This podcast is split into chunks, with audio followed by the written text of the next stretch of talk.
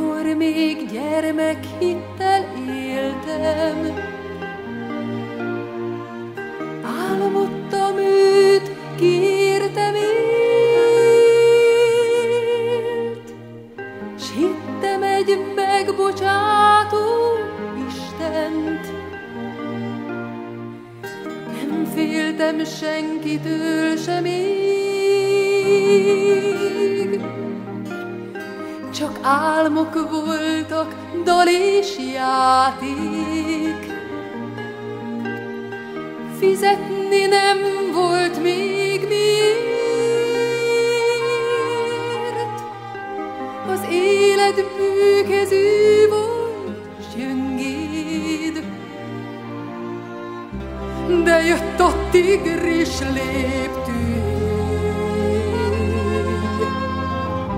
Sárga láng egy éhes szempár, álmom karmok tépték szét.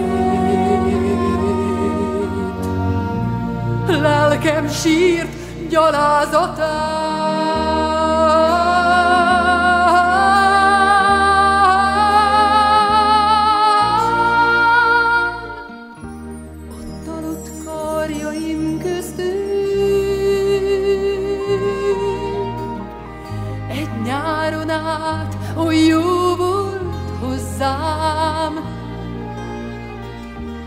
asszonyjá őt egy gyermekből.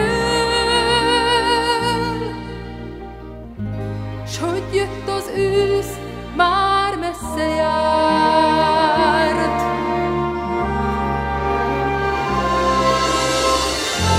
Álmodom még, hogy visszatér, és úgy, mint rég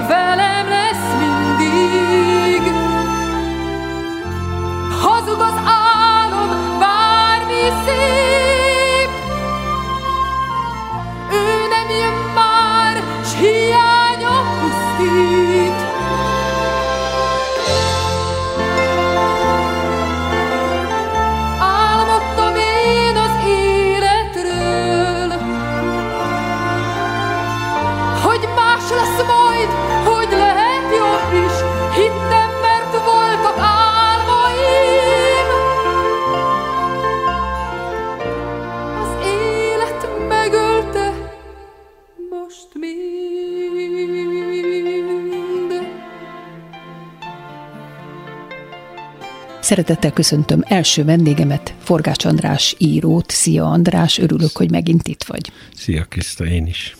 Mitől olyan csodálatos nagy történet a nyomorultak, hogy musicalt írtak belőle, filmeken dolgozzák fel? Mitől van ez az óriási siker? Hát ugye a Viktor Hugo-nak van egy különleges képessége arra, hogy ö, ö, nagyon hollywoodi történeteket mondjon el, de nagyon realistán. Ugye az első ez a Notre Dame-i toronyőr, ami egy korai munka, tehát az az egy első nagy dobása volt.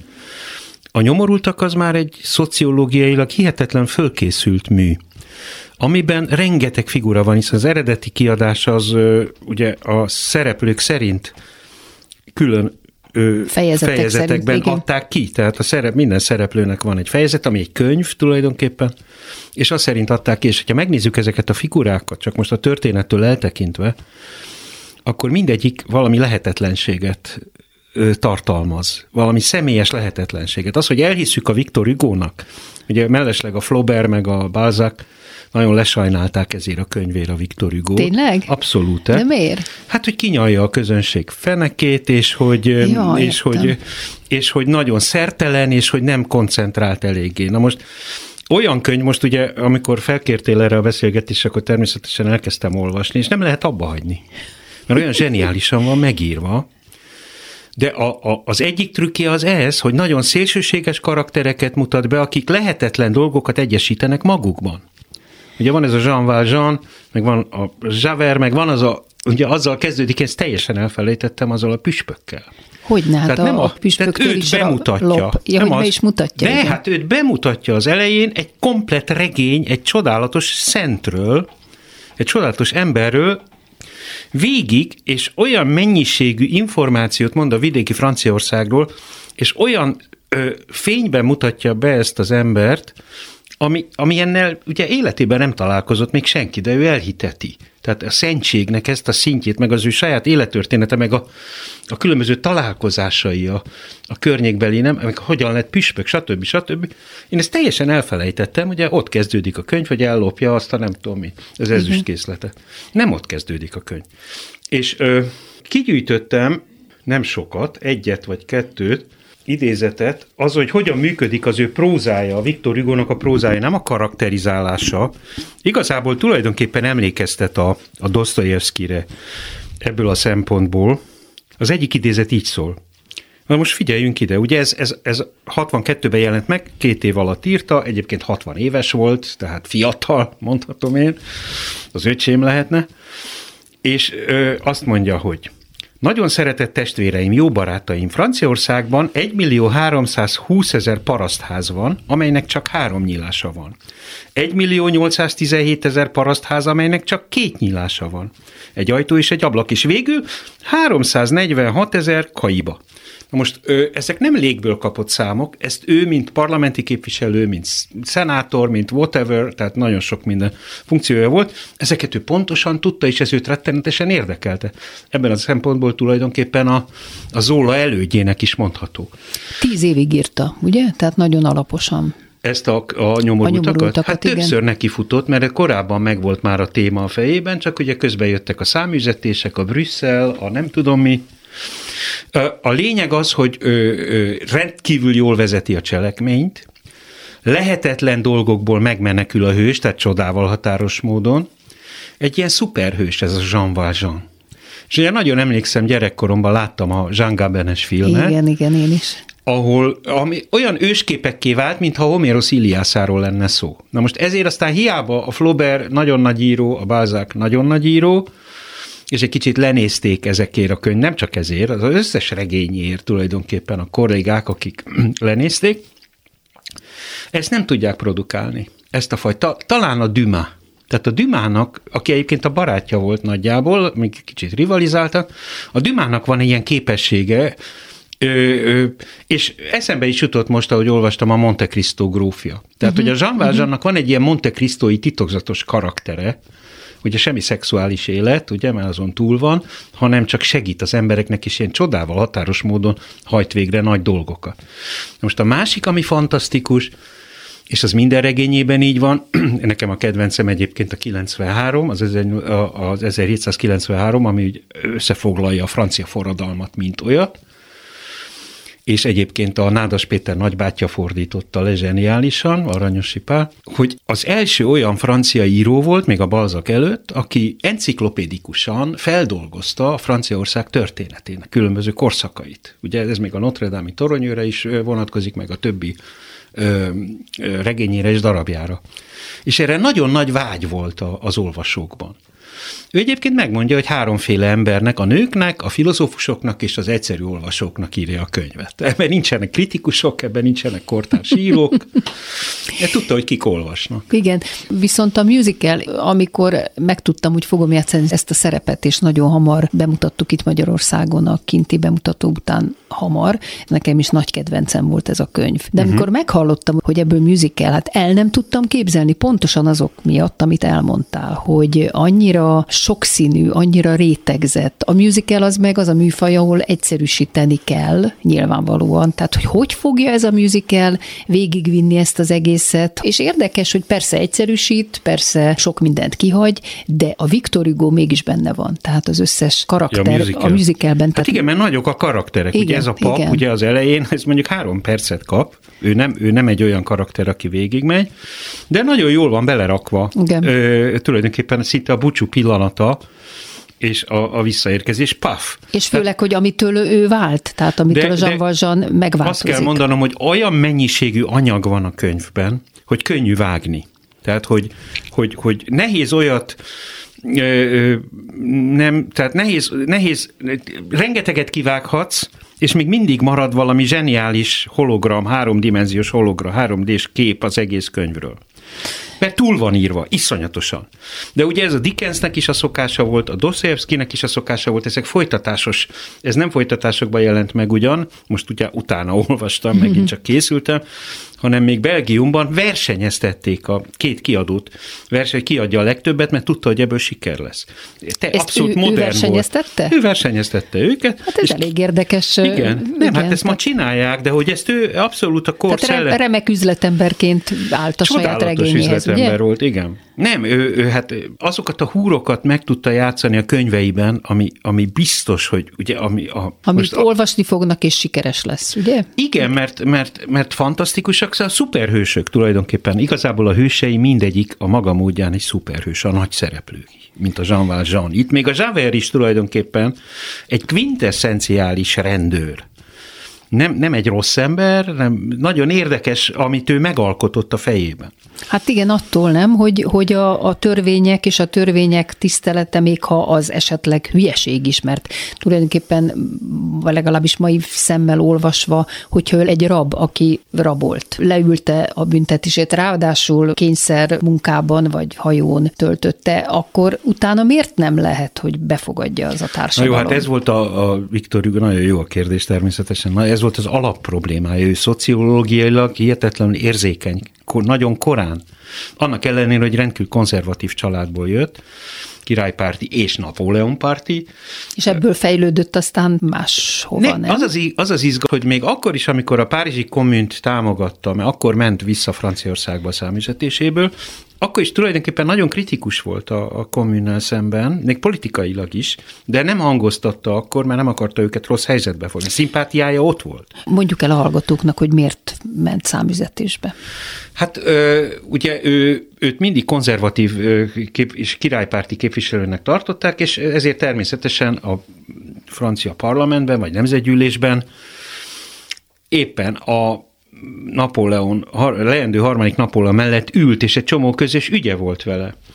De, de a, azt nem tudta elfogadni, megválasztották elnöknek törvényesen ezt a bizonyos Bonapártét, de azt nem tudta elfogadni, hogy egy pucsot csináljon, és akkor mindent elkövetett, hogy, hogy ezt megakadályozza, illetve menekülni kényszerült, mert egyébként sok embert ki is végeztek, politikusokat.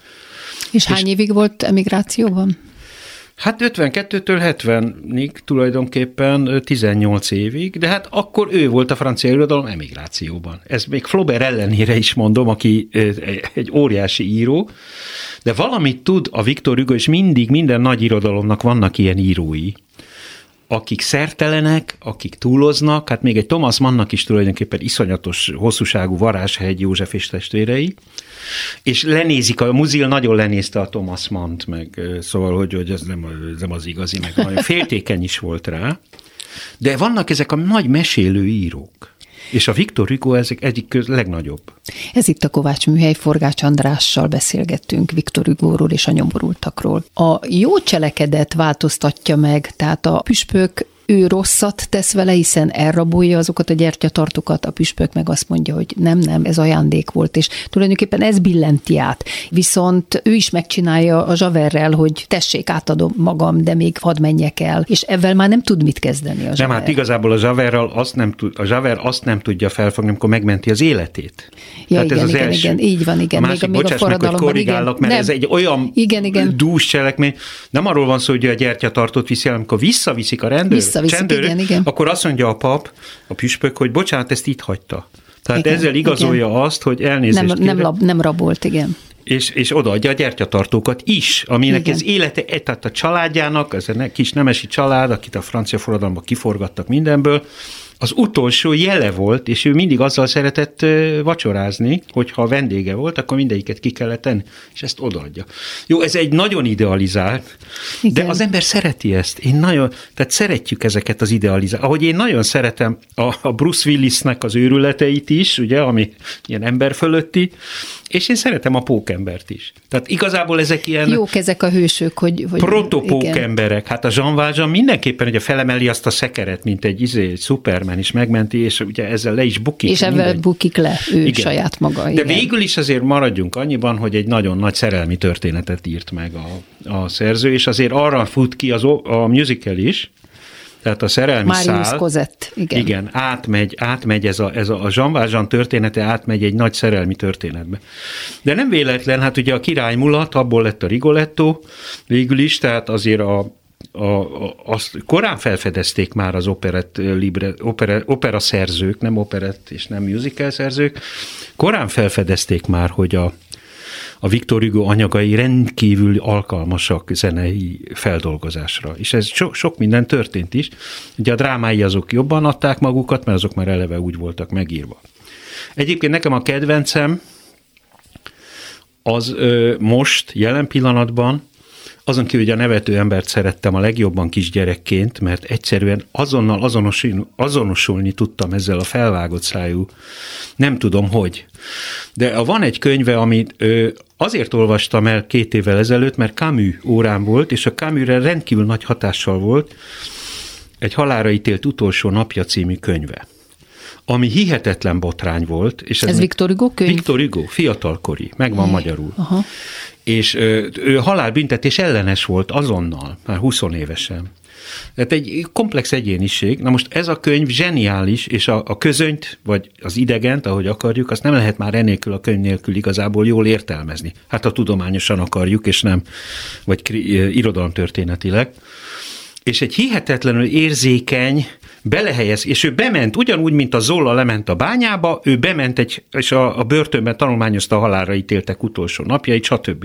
Tehát állandóan, amit az előbb, amit felolvastam, ugye ezek a konkrét számok, az egyik első ilyen író volt, aki nem a hasára ütött, és ö, ugye érzelmi alapon, hanem rendkívül sokat tudott konkrétan a, a francia történelemről. a csatornába is lement, hiszen egy konkrét Én hosszú jelenet van, benne. a Tenardiék mennek a csatornában. És meg, meg, meg, ő is, amikor meg menti, is, a, igen, menti a fiút, igen, igen, igen, aki igen. megsebesült. Tehát akkor oda is ment, mert van egy, Biztosan. egy-két ilyen leírás rész a Waterloo csatáról is, a kolostorok életéről, hát magáról persze a forradalomról, amik ilyen szinte önálló eszék. Hát ez, ez a könyv, ez a könyv ö, én most elhatároztam, mert most tulajdonképpen ö, gyorsan mentem rajta keresztül, hogy el fogom olvasni szépen, kényelmesen és franciául. Ja, te franciául olvasod, persze. Nem, hát ö, nagyon jók a fordítások. Tehát ez a 93, amit mondtam, az, az, az egyszerűen zseniális az a fordítás, de mindegyik nagyon jó, mert annyira inspirálja a fordítót a szerző. Amit még szívesen elmondok, hogy amit nagyon szeretek még az Ügónál, és nagyon foglalkoztat, az a, az a képzőművészete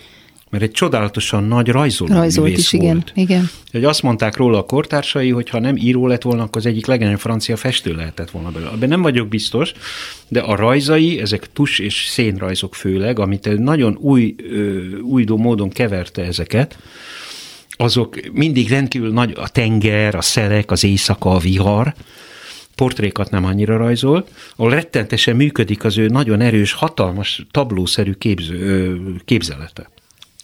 Amit most megint, most olvastam, és akkor már ezt is elmondom, hogy az egyik első olyan ö, francia író volt, hogy értelmiségékkel a fotózást használta. Tényleg? Ugye a fiai fotózták, ő beállította, hogy mit kell, a legtöbbképpen ő van egyébként. És, mert a Zola is nagyon szeretett fotózni. Tehát a Zola akármennyire rendkívül kritikus a, a Victor Hugo-val, a, ő neki a Flaubert az Isten, de a, flow, a, ugyanúgy, mint az Zola, ugyanúgy a fotózás, tehát ennek a technikai része és minden rettenetesen érdekelte. Ezek hihetetlen vonzó dolgok ebben a hatalmas művészi személyiségben. Ugye te franciás kultúrájú vagy, és nagyon sokat tudsz erről a kultúráról, de hogy érzed, hogy a te saját írói műveidre, a saját íróságodra milyen hatással van, vagy volt Viktor Hugo? Hát a Viktor Hugo igazából a gyermeki képzeletemre nagyon hatott. Tehát mind a nyomorultakat, mind a nevető embert, Ez, ez volt a két könyv, amit olvastam. Nagyon hatott rám annyira, hogy ősképekként megmaradt bennem. Ö, író, aki, aki igazán komolyan hatott rám franciából, az a Marcel Proust, uh-huh. mert annak egy olyan zenéje van, ami, ami megváltoztatja az embernek a saját mondataihoz és az életéhez való viszonyát. A, a, az Ügótól is rendkívül sokat lehet tanulni, főleg ezt, ami, ami a konkrétságát, a, a rendkívüli egyszerűségét, hogyha kell, a, az ijegyetlen koncentrációját, amikor leír egy-egy jelenetet emberek között, és, és tudja, mint egy Wagner operát hömpölygetni előre. Tehát ez a Javert jelenet, amikor Javert bocsánatot kér a polgár Madeleine nevű, Madeleine néven futó Jean Valjean-tól, és azt mondja, hogy rúgjon ki, bocsásson el, mert rossz rendőr vagyok, mert, mert feljelentettem magát azzal, hogy maga Jean Valjean, és kiderült, hogy megvan a Jean Valjean, ugye még nem tudja, hogy jó, jó volt a szimata, és könyörög, könyörög a polgármesternek, hogy rúgja ki, és nem hajlandó a Madeleine. Madeleine Jean Valjean ugye a gyáros polgármester. Ez a jelenet így megy a végtelenbe, de olyan jól van megírva, hogy nem zavar. Tehát benne maradok a jelen, nem unalmas, soha nem unalmas a Viktor Hugo. A, a, a Proust az unalmas tud lenni zseniális, de unalmas tud lenni. Visszatérve Zsaverre, ő aztán nem lát kiutat. Ő nem fogadja el ezt a megváltást, hanem öngyilkos lesz. Valószínűleg azért, mert ő mégiscsak egy rendszer kiszolgálója Igen. volt, és az a rendszer Igen. megszűnik. Tehát azért ez hozzájárul ahhoz, nem az, nem az történik vele, ami a Jean Valjeannal, hogy, hogy megváltódik valahogy ebben a, ugye, a, a, a Viktor Hugo az egy vallásos ember volt, és maradt, bár nem kért papot a temetésére, de nem azért, mert nem volt vallásos, hanem mert nem akart semmilyen olyan, ő azt kérte, hogy a szegényekkel foglalkozzanak. Ö, ö, tehát neki, neki nagyon fontos volt az, hogy a Jean Valjeanban ábrázolja ezt a epifániát, ezt a megtisztulást, ezt a megtérést, ezt a folyamatot. Na most a Javernél tulajdonképpen egy megzavarodás kerül ennek a helyébe. A személyisége annál korlátoltabb, szűkebb, bár nem egy rossz ember, ez nagyon érdekes. Nem, nem rossz ember, csak Egyáltalán nem rossz ember, a funkcióban van, mert egy zombi. Tulajdonképpen egy zombia a, a régi feudális és már polgárosodó francia világnak ez a Javert, aki azt nem tudja feldolgozni, hogy, hogy hirtelen eltörik ez a, egy rendszerváltás van. És ebben a rendszerváltásban ő rájön, hogy ő már nem fogja megtalálni a helyét. Ez az én véleményem. Szóval nem arról van szó, hogy most ő is lehetne egy megtért lélek, aki azon túl szegény konyhákat fog üzemeltetni. Ez lehetetlen volt az ő agyával és pozíciójával. Befejezésül már csak egy kérdés, hogy ugye nagyon nagy temetést rendeztek Viktor Hugo-nak, amikor meghalt. Hát ő nem akarta, de hát félmillióan voltak. Ő egy szegények, szegény a szegényeket szállító hintóval kellett őt vinni a temetőbe, és ugye az történt, hogy eltemették, aztán már másnap hoztak egy törvényt, hogy neki a Panteonba kell mennie. És abból lett aztán az őrületes nagy temetés. Abban a pillanatban rájöttek, amikor elvesztették, bár mindig volt sok híve, és nagyon imádták a, az emberek igazából körülbelül olyan temetése volt, mint a Verdinek, maradjunk ennyiben. Igen, Tehát amikor igen. van egy nagy művész, akivel egy egész nép azonosulni tud. Ez Ezt egy el tudod dolog. képzelni ma, hogy egy művész egy ekkora felhajtást Írót kapjon? nem, hát Írót ö, nem. esetleg egy rockstárt, vagy valamit, tehát igen, azt igen, el tudom képzelni, ott igen. jobban megmozgatja, vagy egy, egy, egy világszár. Igen, ez megszűnt. Tehát ez, ez, megszűnt, a, ez a 20, 19. században volt, lett, ugye a népek felemelkedésével, és a nemzetek, lét, nemzetállamok létrejöttével. A 20. században ment tovább, hogy egy Thomas Mann tényleg egy világsztár is volt, nem csak író, de ez most nem így van. Hát kedves András, köszönöm szépen, hogy eljöttél. Én köszönöm a lehetőséget. A Kovács műhelybe és hogy beszélgettünk egy kicsit a nyomorultakról. És most jöjjön egy másik dal a nyomorultakból, Vitt haza. Jean Valjean imáját a következő vendégem Sasvári Sándor énekli.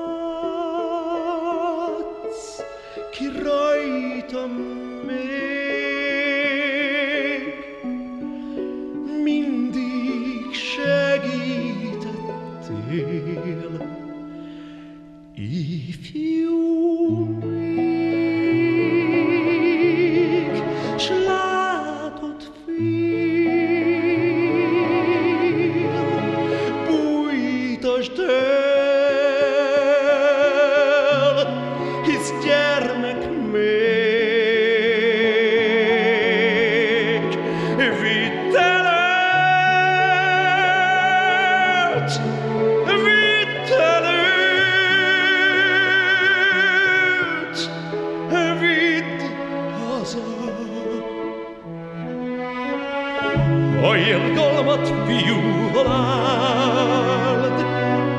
Ő lám a fiam volna, lást, hány nap múlt el,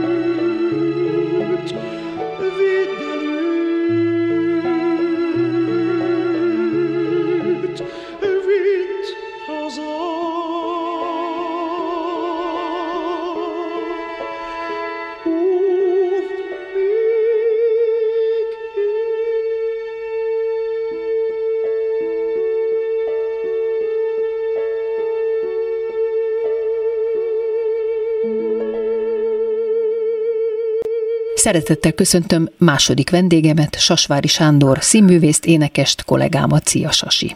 Szia Krisztán, nagyon-nagyon köszönöm, hogy hívtatok. Szeretettel üdvözöllek is természetesen a hallgatókat is. Mit jelent neked a Nyomorultak musical? Hány szerepet játszottál benne, és hány évig? Fú, hát az életem egyik legkedvesebb eh, momentuma, momentumnak nevezem, pedig éveken keresztül eh, része volt az életemnek. Igen, a Roxy házban mutattuk be 87-ben Szegeden, a világon másodjára mutattuk mi be, tehát a londoni, illetve hát Párizsban volt egy, de az nem volt nagyon sikeres, aztán Londonban volt egy, és utána pedig Magyarországon, de viszont szabadtéren először. És igen. akkor én még Máriuszt játszottam. Máriuszt játszottál. egyébként, aztán utána Igen, igen. Keresztül. Tehát volt Szegedi bemutató, én akkor váltam egyébként a kislányomat, és én a budapesti bemutatót csináltam van, Fantinnal, igen, Víg Színházba játszottuk. Szinetár Miklós rendezte. Hogy emlékszel erre vissza erre a próbaidőszakra? Hát egy csodálatos próbaidőszak volt. Én 86-ban a Jézussal már voltam a Szegedi Szabadtéren, tehát már ismerős volt a, a környezet, de viszont Színeter tanár ez volt az első közös munkánk, és hát egy fantasztikus, érzékeny és egy nagyon jó színészvezető rendezőt és barátot ismertem be Miklós, illetve a tanár úr személyében. Úgyhogy egy nagyon nagy élmény volt számomra ott a Szegedi Szabadtéren ismét egy ilyen monumentális darabban fősz, egyik főszerepet eh, alakítani, ezt a Mariuszt, és hát azok a kollégák, akik ott voltak, most nem sorolom föl, de majd biztos sort kerítünk rá, egy pár nevet megemlíteni, tehát egy csodálatos időszak volt, nagyon-nagyon szép emlékeim vannak erről. Mikor olvastad a regényt? Szerintem akkor olvastam el, amikor meghallottuk, hogy, hogy ez lesz, igen. Mutatni, igen. És akkor gyorsan, amennyire gyorsan egy ilyen három kötetes regényt el lehet olvasni, elolvastam, és hát óriási élmény volt. Persze természetesen megnéztem a Rangaben filmet, igen. a Lino Ventura filmet, aztán később már kész, készültek másfajta feldolgozások is, de hát a Rangaben féle szerintem az etalon. Hát az egy etalon, igen, igen. A zenés feldolgozást is megnézted, ami most volt pár éve? Persze, persze, azt még már a mozikban. Igen, igen. Na most ugye teltek az évek, és egyszer csak már nem Máriuszt játszottat, hanem a főszerepet, Jean Valjean szerepét. Így van. Ez hogy történt? Hát ez egy nagyon jó sztori. Szabó István Oszkár Díjas rendező ura, úrral, barátommal forgattunk Kecskeméten egy Offenbach titok című filmet a, a Dreisatt televízió megrendelésére. Bubik István játszott benne, Makrai Pali, Kertész Marcella és én. És az egyik szünetben ott kint feküdtem egy ilyen páncélban, ez, ez egy vígopera volt, franciául kellett megtanulni, nagyszerű munka volt ez is. Megcsörent a telefon, és Szilágyi Pista hívott föl engem, akinek volt egy ilyen magán hogy hívják ezt, egy ilyen impresszáriója. A Szilágyi Istvánról beszélsz, Szilágyi az ügyvédről, igen, van Szilágyi. most is neki igen, a Proszténi igen, műügynökség, igen. Igen, igen pontosan, ne. köszönöm a kiegészítést. Uh, és akkor megcsörent a telefon, és azt mondta, hogy a Sasikám a Claude Michel Schönberg hívott engem, hogy szeretne téged Stuttgartba kihívni a Miss Saigon főszerepére Kriszre. Megkérdeztem, hogy hát ez nagyon jól esik de minden. Hogy? De, igen. igen, hogy Honnan, miért hol engem, és miért engem. Ja, hát ő már engem látott a nyomorultakban, és nagyon jól összebarátkoztunk, mert hogy 87-ben volt a nyomorultaknak itt a bemutató, és a Kolod Michel itthon volt, és nagyon összebarátkoztunk. Elvittem sörözni, meg akkor voltak újak a CD-k, hogy hol lehet Magyarországon CD-t kapni. Elvittem a német Oszinak a CD boltjába, az volt az egyetlen itt a mhm. belvárosban, uh-huh. a nyugati környékén. Szóval az a lényeg, hogy ő engem már ismert, mint Marius, és szeretett volna a Miss Saigon. Ez 94 után volt, tehát már a Miss Saigonban is látott. Igen. Bocsánat, hogy ugrálok itt az időben, nem de baj, nem baj. Igen. Na, úgyhogy akkor megkérdeztem, hogy milyen időpontban szeretnék, és hát pont a forgatás beleesett, és mondtam, hogy hát sajnos nem tudok, mert itt forgatok a Szabó Istvánnal. Ó, hát nagyon sajnálom, hát akkor valakit ajánljak. Hát mondom, hát a Csengeri Attilát, ő játszotta a Krisztit Magyarországon, ő, őnál jobbat nem tudok, és megadtam a telefonszámát, és aztán egy pár nap múlva visszajött, vagy talán még aznap a Pista, hogy hogy jó a Csengeri Attila, de nagyon-nagyon szeretne engem a Claude Michel, tehát ragaszkodik hozzá, hogy ketten menjünk ki, és adtak egy másik időpontot, ami már nekem jó volt. Uh-huh. Akkor kaptunk repülőjegyet, szállást Stuttgartba, és ketten mentünk ki az Attilával, ott egy nagy rémion fogadott minket az SI, vagy S1 centrumban, amit ilyen musicaleknek építettek fel, és ott már játszották a Miss Saigon ott elővezettük a, a Krisz dalát, én Kottából, mert nekem annyira nem volt ismerős, mert én Jones játszottam abban a darabban 94-ben Szegeden, aztán az operetben is. És akkor az Attilát kiválasztották, és ő, ő első szereposztásban kint is volt, később egy vagy másfél évig a Misszágomban. Engem viszont egy Klaus Wilhelm nevű szemzeges szőke úriember átvitt egy másik terembe, ahol is elém rakott egy kottát, és mondja, hogy hát ő Duisburgban megy a nyomorultak, és hogy lesz szereplőváltás, ilyen cast changing, és hogy ő azt látja bennem, hogy esetleg Jean Valjeanként én ott szerepelhetnék. És elém rakta a Jean Valjean vitt haza kottáját, angol és német szöveg alá volt írva, és kérdezte, hogy ismerem -e ezt a dalt. Mondtad, Mondom, egy, egy pár százszor a Wikidágyusz énekelte fölöttem, és hát nagyon-nagyon ismerem, de még nem énekeltem soha, mert hogy én Marius vagyok. Ó, hát nagyszerű, akkor biztos fog menni. Angolul vagy németül szeretnék. Hát mondom, inkább angolul azért az a musicaleknek a eredeti nyelve. És akkor kottából ott leblattoltam, persze tudtam a, a dallamát, meg minden, és elénekeltem, mentem, mondta, nagyszerű, összecsaptak ott, tehát mondta, hogy majd jelentkeznek. Hazajöttünk, az Attila akkor, mondom, megkapta a Miss Saigon főszerepét, és pár nap múlva csörrent a telefon, Simon Edith, a PS Managementnek a tulajdonosa hívott fel, hogy jönnek a nyomorultak meghallgatására Németországból, Duisburgból a jogtulajdonosok, meg nem a jogtulajdonosok, mert ez a megintos, hanem az ottani stáb, és hogy készüljek fel most már két dallal, és kívülről, mert hogy a Fák klubban lesz egy meghallgatás, és ott azt már fölveszik videóra, és kiviszik Németországba, stb. Jó, elmentem erre a meghallgatásra, és akkor már azt a két dalt énekeltem kívülről, és németül, a vitt haza volt, meg az elejéről egy ilyen gyors nóta, és uh, és azt is fölvették videóra, nem szóltak semmit, köszönjük, majd értesítjük, tudod, a szokásos igen, igen. meghallgatások alkalmával. Pár hét múlva, ja, rengetegen voltunk ezen meghallgatáson, tehát Magyarország apraja nagyja. Tehát nem volt, csak téged tényleg, hívtak akkor már nem, Reng, hát az, az Edith meghirdette ezt, és akkor, akkor nyilvános volt ez, kifejezetten engem kértek, hogy menjek el természetesen, mert hogy Stuttgartban már meg volt a kapcsolat. Igen. És akkor pár embernek el kellett menni még Münchenbe egy meghallgatásra, de nekünk, ötünknek, azt hiszem a Makrai Palli, a Kós Réka, a Tombor Zoli, a Tunyogi Bernadett, Miller Zoli és én kaptunk meghívást, hogy a, a Münchenit azt kihagyhatjuk, és egy ilyen final callbackre Duisburgba invitáltak minket. Uh-huh. Akkor beültünk két kocsiba egy adott időpontban, azt hiszem én a Makrai Palit vittem, meg a Tombor Zolit, Miller Zolit, talán már nem emlékszem pontosan. Kimentünk, ott már egy hatalmas táb volt a nyomorultak színházában, amit direkt ennek a darabnak építettek fel, és hát fölmentünk a, a, a felső ilyen próbaterembe, aminek a méretei megegyeznek, és egy három, a lenti színpaddal egy három irányba forgó, forgó van fönt is, úgyhogy fantasztikus őrület, őrület. kerültünk. És akkor ott ült kb. 15 ember, a holland rendezőnővel, uh, Michel Odetnek hívták, és ott kellett énekelni, behívtak, elénekeltem a Vithazát, meg ezt a azt is mit miért Herr Jézus, azt is ich bin ein Diebiter, mach ich mir heute das Ziel. Őrület. Ennél sokkal gyorsabban Benyomtad, kell. mint németül, ugye? Micsoda, persze, hát hogy ne. Na, és akkor ott elénekeltem, és jó, megtapsoltak, vagy nem tudom, valami reakció volt, és akkor a, ez, a, ez a hölgy megkérdezte, ez holland volt egyébként, hogy mit, ez március táján volt, hogy mit csinálok én júniusban. Hát mondom, mit csinálnék? Hát itt leszek és próbálom beletek a Jean szerepét. Erre nagyon nevettek, persze, ez németül zajlott ez a diskurzus, és mondták, hogy oké, okay, viszont látásra majd értesítjük. Tehát megint semmi jelzés, egy fapofával ültek persze, minden. Persze. Hazajöttem, megint csörög a telefon, valahol körúton sétáltam, nem tudom, már voltak a mobiltelefon, szerencsére Simon Edith.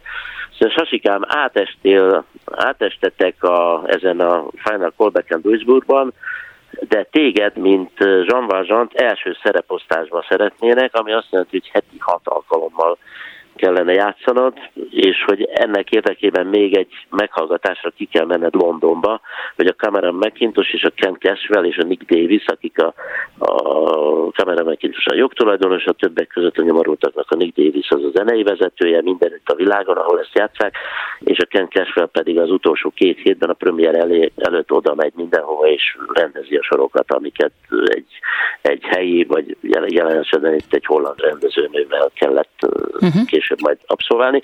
Mondtam, persze, hát óriási, megint repülőjegy, szállás, kimentem, bementem a színházba, ott vártak ezek az emberek, akiket említettem, és akkor el kellett énekelnem ezt a két dalt, elénekeltem, és a Cameron McIntosh vezetésével hatalmas tapsvihar tört ki, oda jött a Cameron, megölelt, és azt mondta, oké, okay, Sándor, vagy Sasi, nem tudom, mert tiéd a szerep Duisburgban, kössel a gatyádat, hetente hatszor kell első szereposztásban nyomnod, Oké, okay, én nagyon megköszöntem, és elővettem egy szatyrot, amiben benne volt az a lemez, a Bakelit lemez, amit még Londonban vásároltam meg, és a First Night, Night Records-nak a kiadása, ez a, a nyomorultaknak a, a stábja énekelte föl, a Bakelit lemez, és ezt én aláírattam az egész csapattal, a Cameronnal, a Claude Michel Schönberger és a Bublillal még a Szegedi bemutató napján, és a Cameron akkor tíz évvel azelőtt, tehát a, a mostani meghallgatás előtt tíz éve ráírta, hogy hogy maradj nyugton addig, amíg elég idős leszel ahhoz, hogy eljátszhass Jean Valjean. Ezt angolul ráírta. Tényleg? Akkor? A, igen, hát ez igen. óriási. Ezt ott megmutattam a csapatnak, hát el volt ájulva, és nagyon büszkén mutatta az egész csapatnak. Látjátok, én tíz évvel ezelőtt már megmondtam, hogy ez a fiú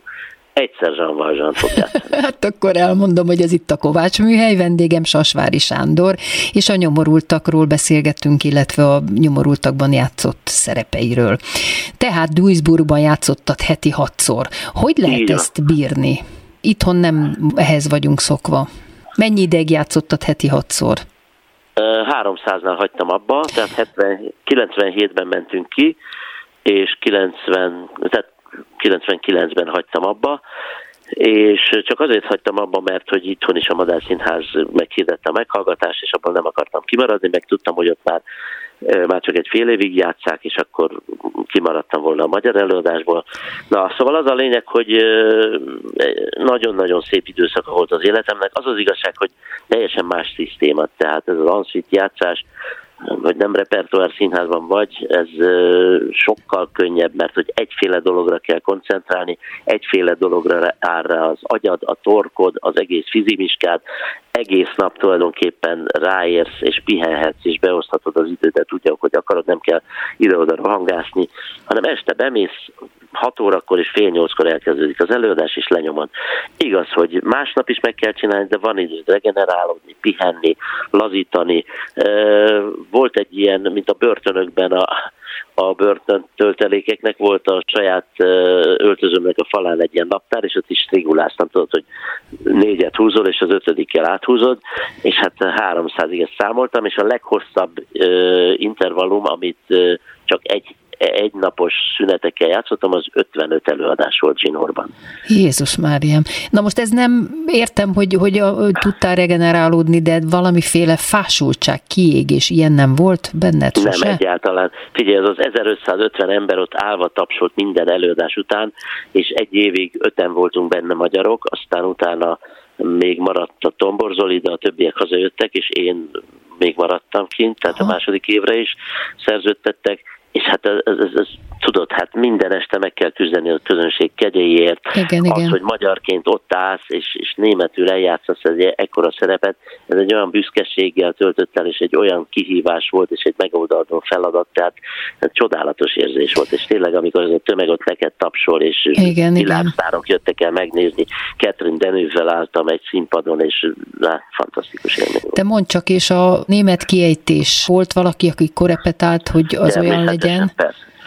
Körülbelül az, az első évnek a háromnegyedéig úgy két hetente volt, vagy talán hetente fonetika órám, egy nagyon kedves német hölgyel, aztán már ezt is elhagyták, tehát utána már teljes, annyira beállt ez, hogy, igen, igen. hogy teljesen akcentus nélkül. A próbaidőszak az milyen volt? Mennyire volt más ott próbálni, és mennyire volt más a próba metódusa, mint itthon?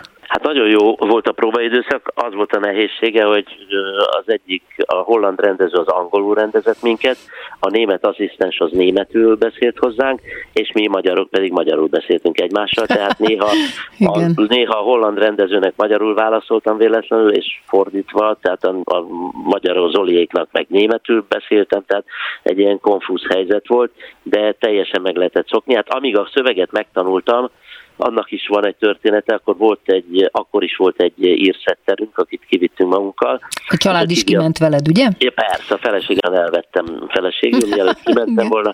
Pont most, most volt a 25 éves házassági évfordulónk, és akkor 97. június 7-én megnősültem, és 14-én indultunk ki, és június 3-án volt azt hiszem, hogyha jól emlékszem a bemutató, és addig kutyasétáltatás közben a Kidi, a feleségem az, az futott, a kutya az ott sertepeltét közülöttünk, én pedig egy Walkmannel a fejemen sétáltam az erdőben, és néztem a szöveget, és néha neki mentem egy-egy fának, röhögött a feleségem rajtam, de megtanultam a szöveget, tehát ezt be kellett biflázni, és aztán a próbák folyamán pedig ez annyira beült, tudod, hát a szituációkhoz köti a színész, a, legalábbis én a, a, a szöveget, és ez nagyon-nagyon be tudott ez ülni, és segítettek a kollégák. Abszolút nemzetközi társaság volt, tehát egy olyan jó csapat verbiválódott össze, megint csak azt mondhatom, mint a Roxinház idejében, hogy jókor voltam jó helyen. Igen, igen.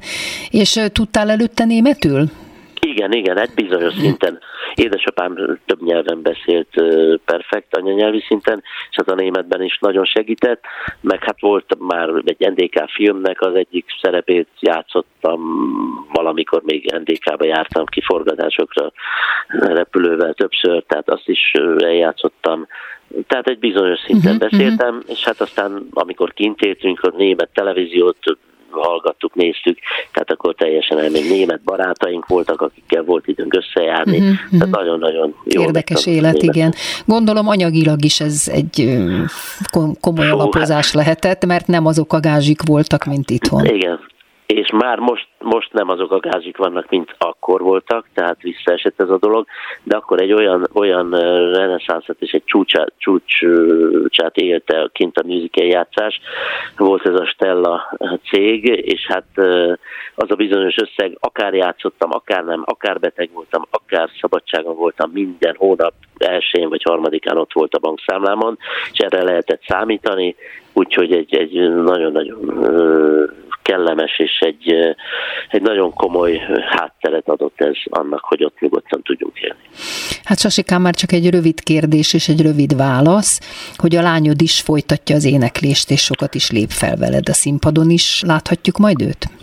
Igen, igen, igen, most speciál, igen, hát színpad is lesz valóban, mert Orfűn egy lovas rockopera készül, aminek tavaly már a, a koncertszerű változatát bemutattuk.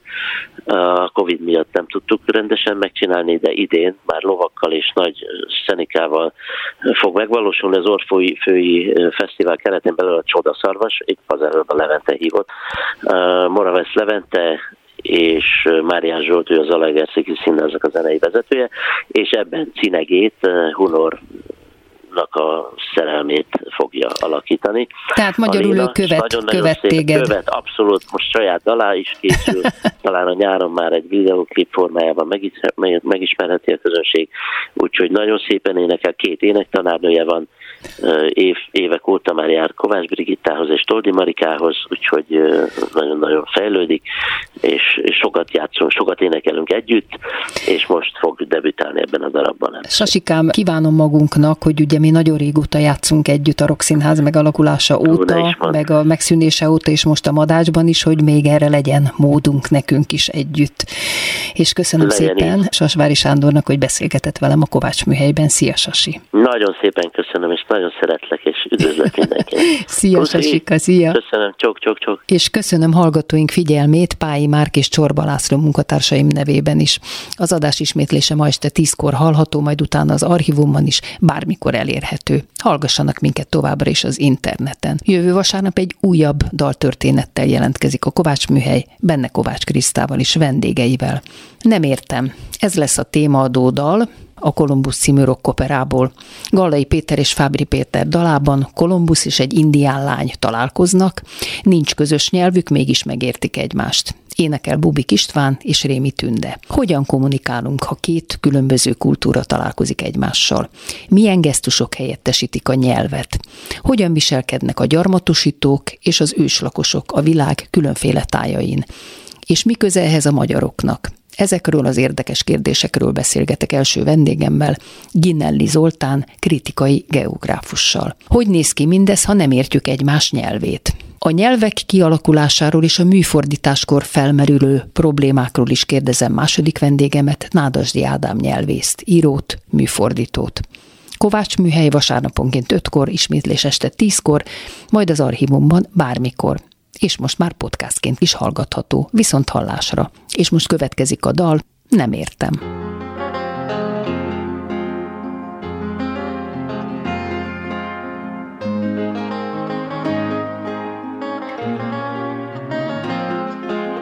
Ki vagy te mond? Nem értem. Honnan jöttél? Nem értem. Az égből jöttél? Nem értem. A vízből jöttél? Nem értem.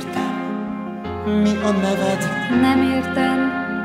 Ki az apád? Nem értem. Mi ez a táj? Nem értem. Milyen ország? Nem értem. Egyetlen szavat sem értem, de ha érteném, se kérnék mást. Nem értem, nem értem, ölej át. Ahol te élsz, Nem értem. milyen az ég, Nem értem. Nem értem. milyenek a nők, Nem értem. Ki itt az Úr? nem értem, Ki a föld? nem értem, Ki a király? nem értem, Miben hisztek? nem értem. Egyetlen szavat sem értem, de ha érteném, se kérnék mást. Nem értem, nem értem, ölej át. Szemed színét nézem, csak meleg hangot hallom, szívül Ég az arcom. Ki vagy te mond, Nem értem. honnan jöttél? Nem értem. Az égből jöttél, Nem értem. a vízből jöttél, Nem értem. Mi a neved? nem értem, Ki az apád? nem értem, a táj? nem értem, milyen ország? Nem érted, Egyetlen szavat sem értem. De ha érteném, se kérnék más. Nem értem, nem értem. Ölej át. Te sem érted, én sem értem. Csak szemed színét nézem. Csak meleg hangot hallom. Szédül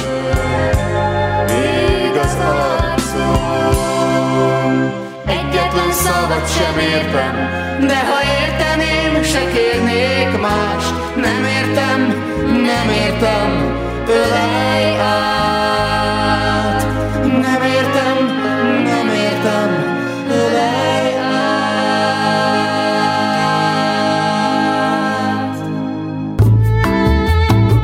Kovács Műhely. Kovács Kriszta műsorát hallották.